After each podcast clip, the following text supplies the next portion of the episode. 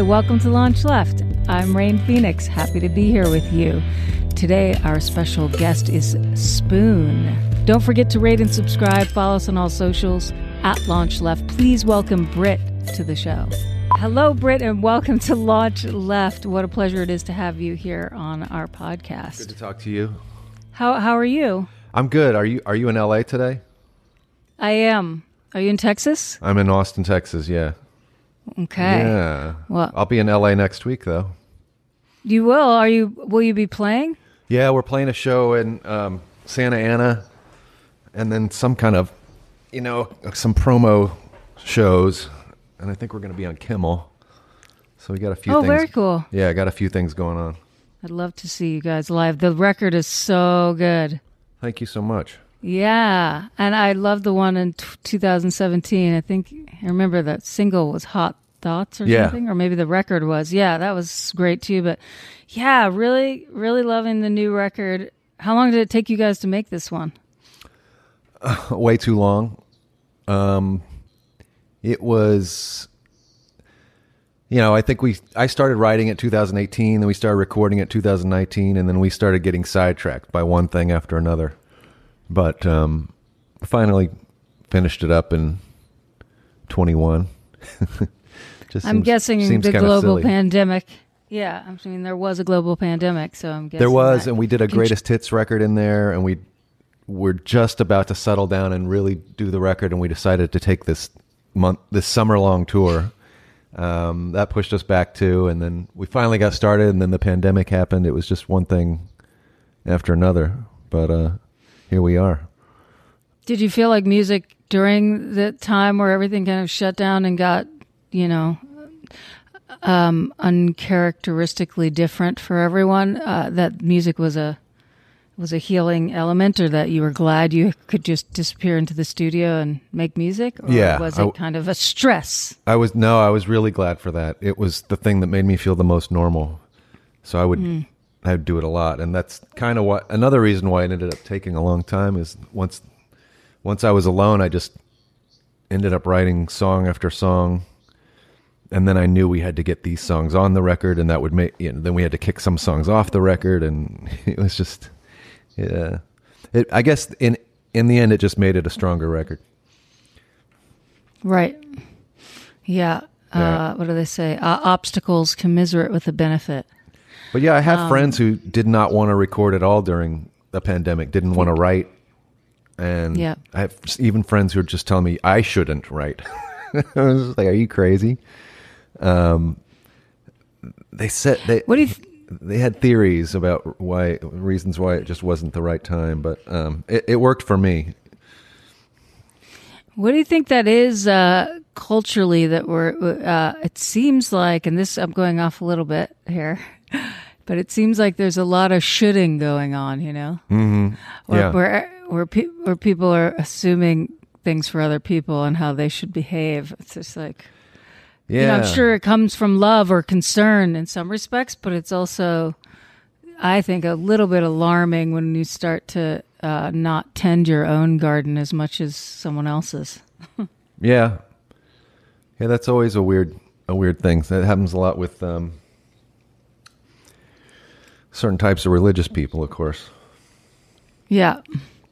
Well, now you're in Texas, where I was born. That's all I, I can. That's my only claim to it, but it's a pretty good one. What part of Um, Texas?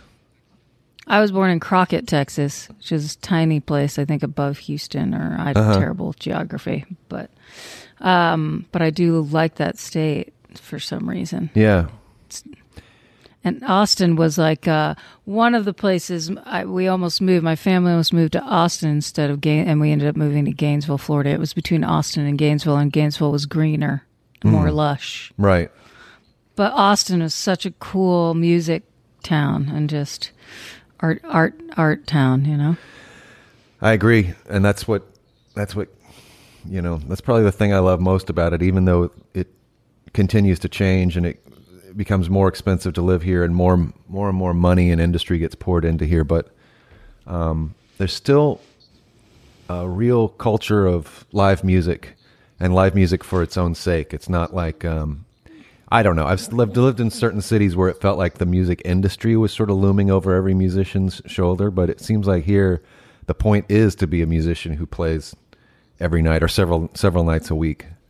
That's that's what it's all about, you know, and and I like I like going out and seeing music several nights a week. It's just like a it's a good thing.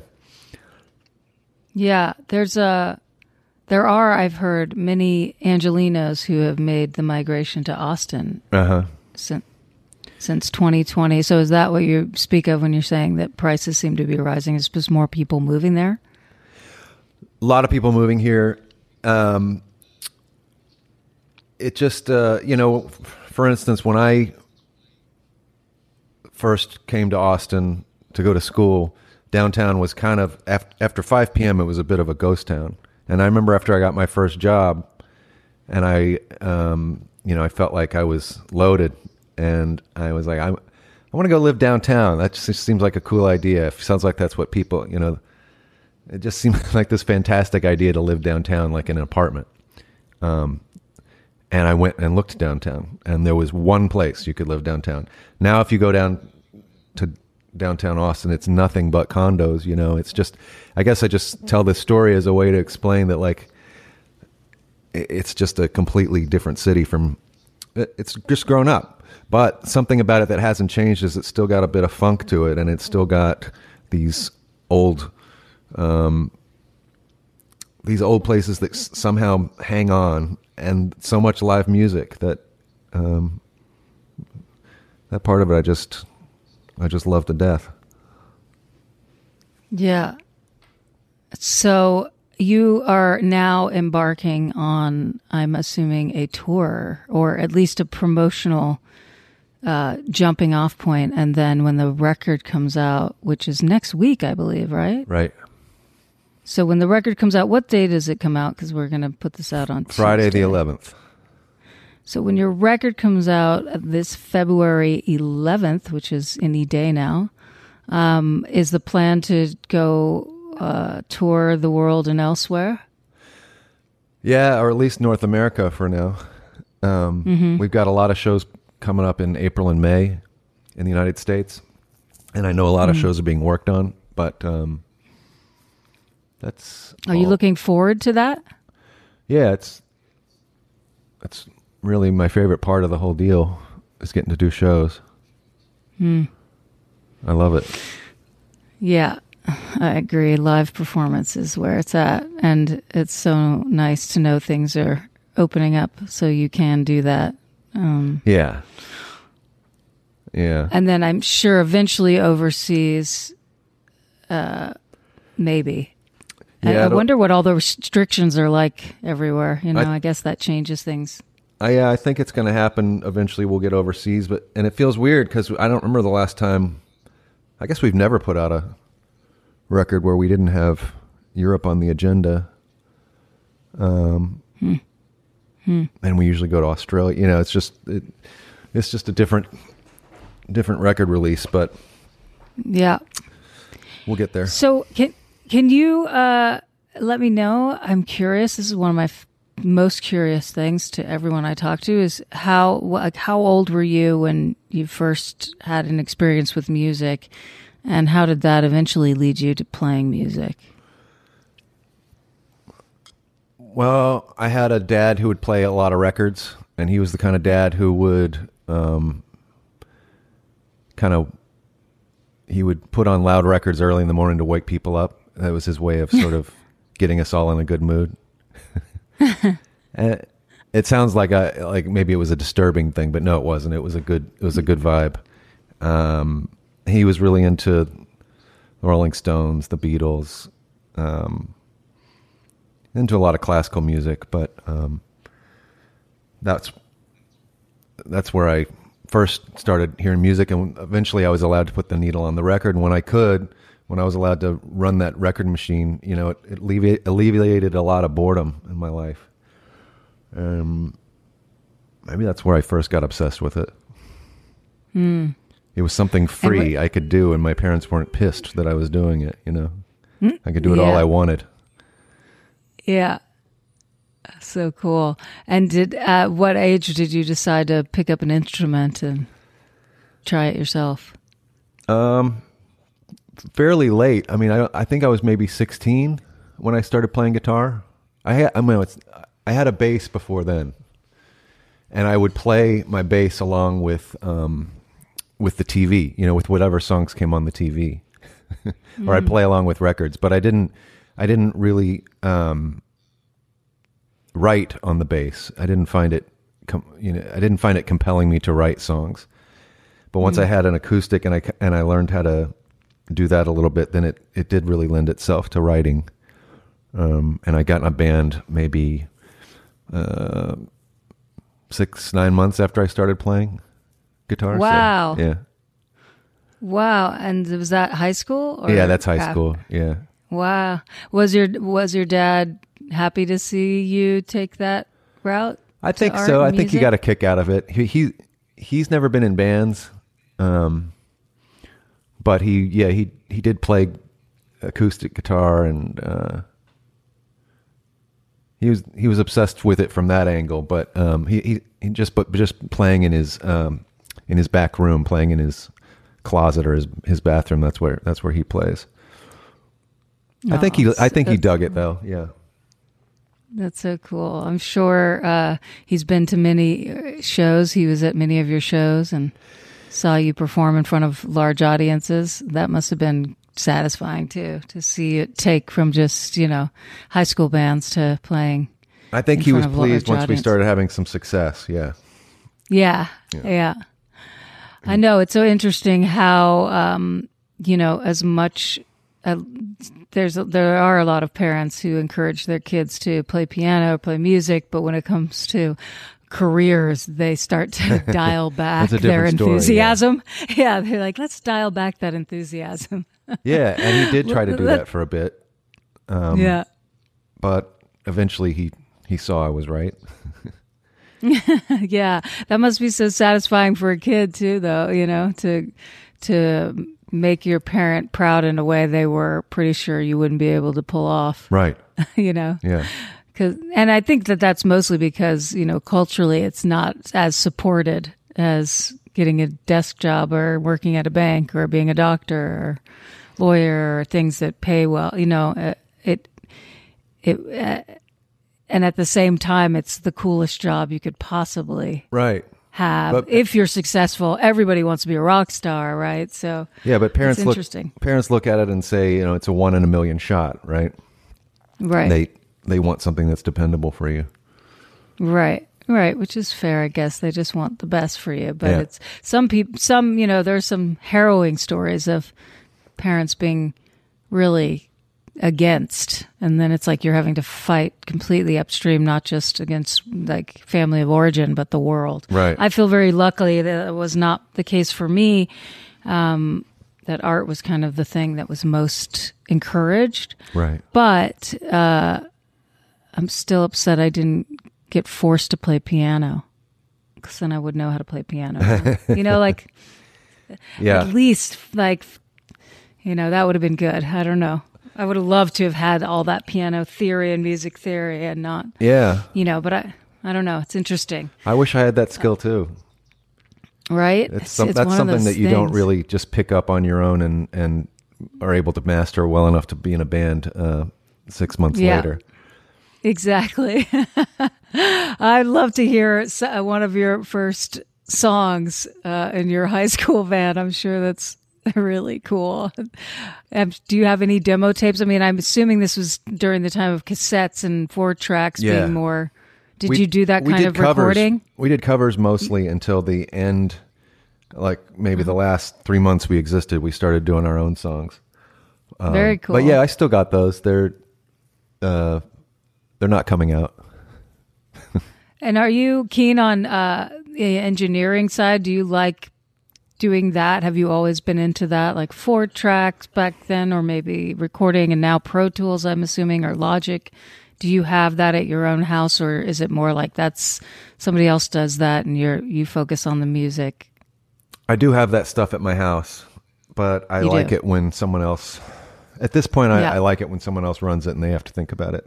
I do love Yeah. recording on on tape, like uh, those cassette four tracks. That's something that I feel like I can do Yeah. that um, and the and I'm not taking out of my creative spot to do that. It just comes so naturally. They're so simple, you know, and I know Yeah. them so well.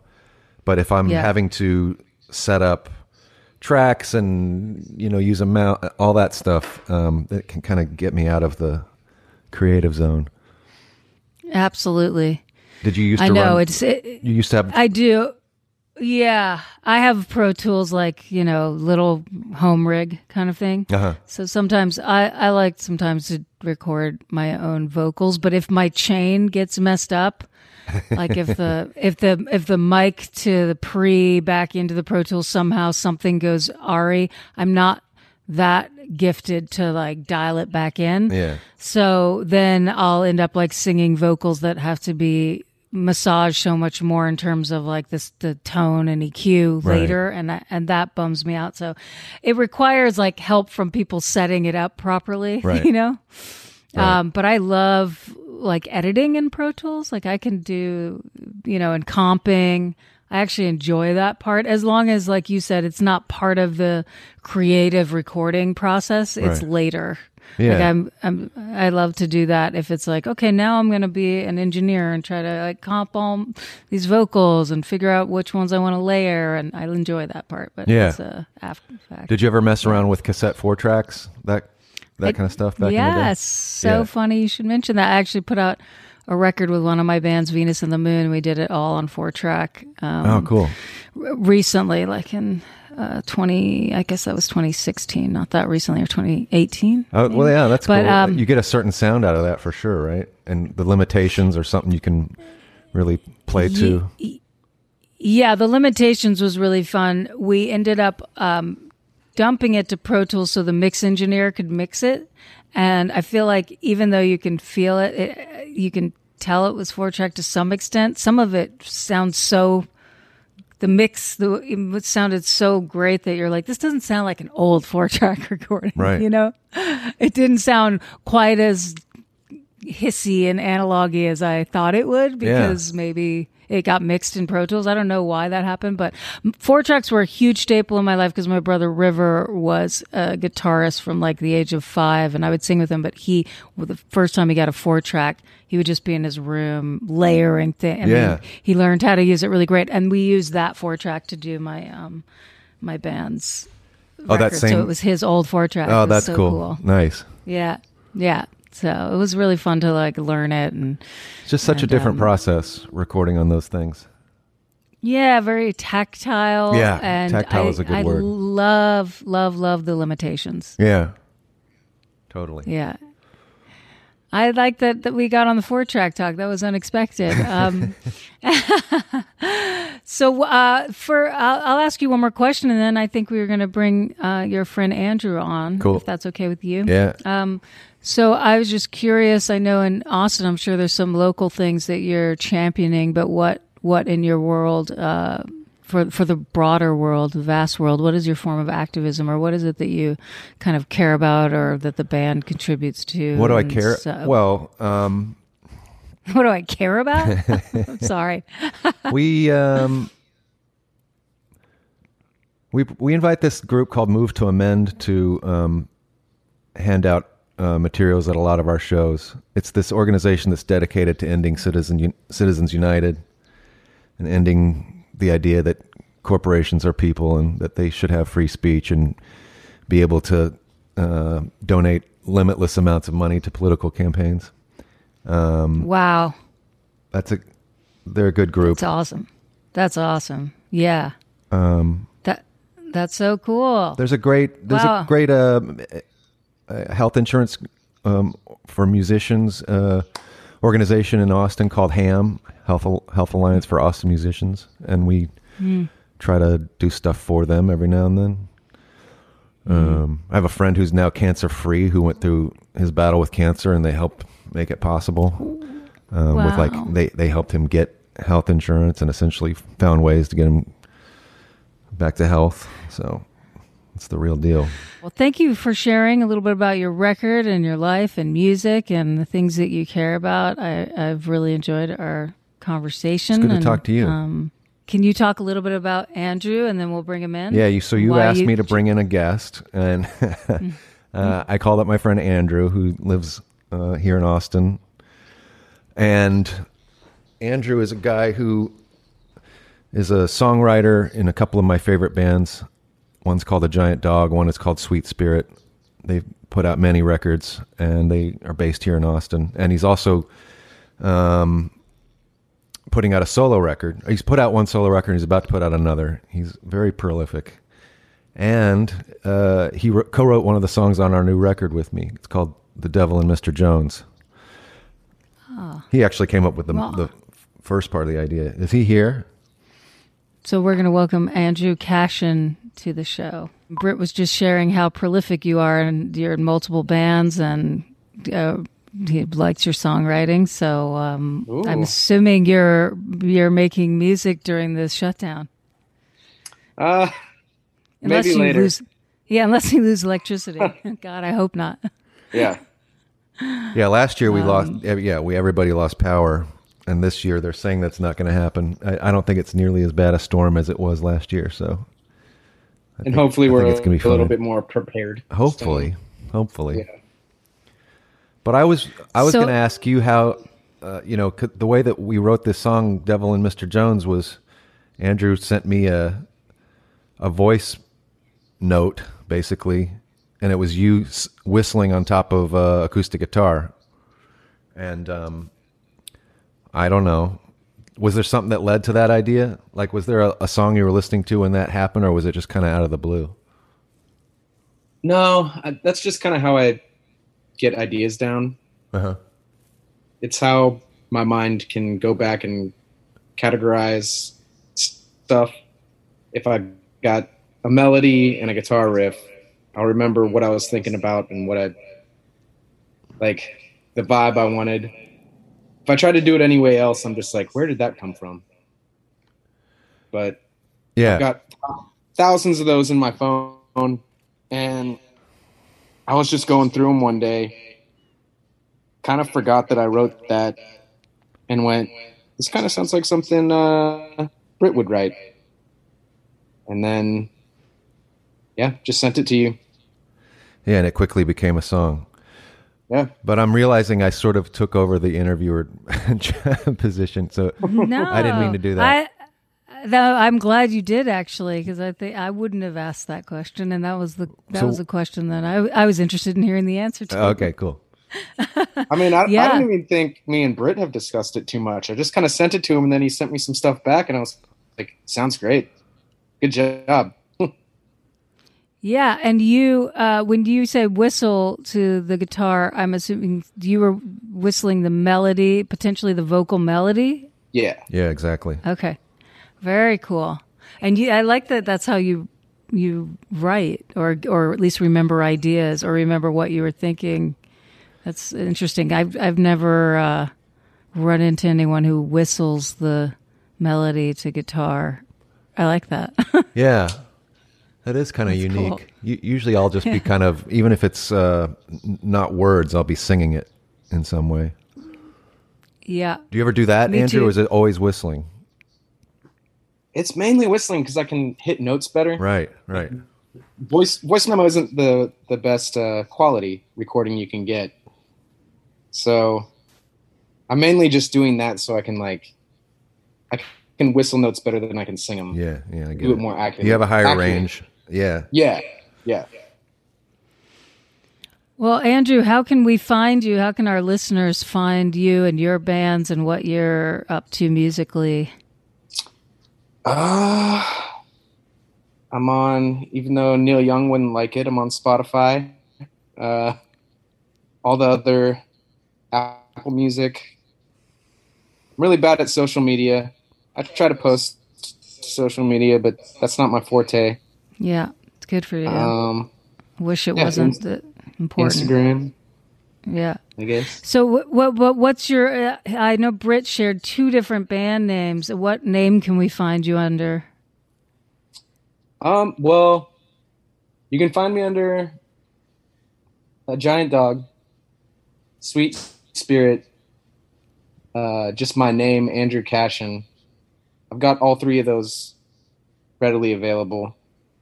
I'm in another band called Tear Dungeon, which is harder to find. And what are they So- like? Tell us about that band. That uh, it's a little side project that we play like a couple shows a year, where we wear leather gimp masks and spit fake blood on the crowd.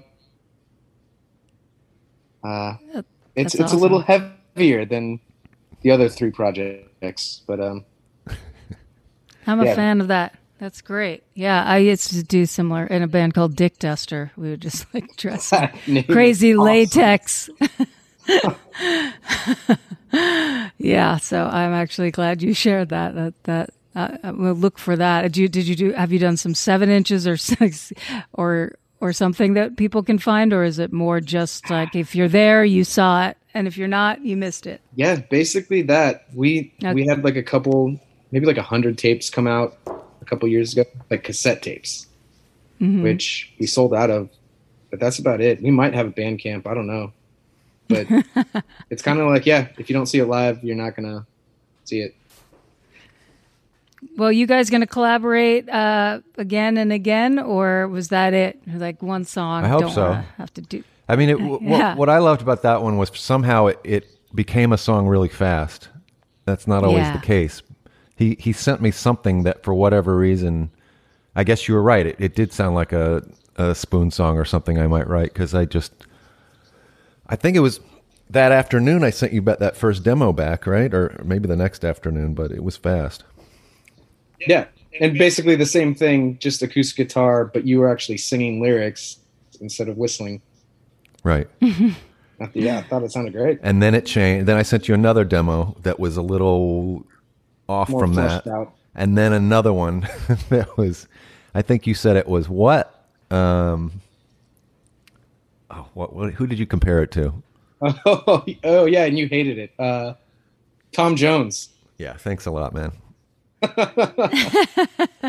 No, but like in a good, like in a In a really good way. Yeah. Yeah, I love Tom Jones. Okay, see, Yeah. Yeah, cool. Well, I'm so glad I got to talk to you guys. You too. yeah. This is really cool, and I'm, uh, I'm now I'm going to listen to that track and know that it was a collaboration, which I, we're, I'm always keen on hearing how people joined forces. Um, Cool. so yeah, and Britt, can you tell us where we? I mean, we know Friday the 11th, I believe, is your records out. Yeah, Lucifer on the that- sofa, Friday, February 11th, and then we do. Uh, we got a couple tours planned of the the U.S. in May and sorry, April, May into the beginning of June. That's what's Yay. that's what's on the agenda. All right. Well, we'll come out and see you on the road for sure. Yeah. I'm really glad I got to meet you too, Andrew. And uh, we'll be searching your uh, searching your bands now and checking them out. Thank you for coming on the show. Thank you, Britt. Yeah, cool. Thank it's good you, to Andrew. good to meet you. Launch Left aims to create an intentional space that highlights and empowers all artists for whom radical creativity is not a choice, but a necessity. Launch Left begins with music, but its ultimate aim is to launch left of center artists in all creative fields.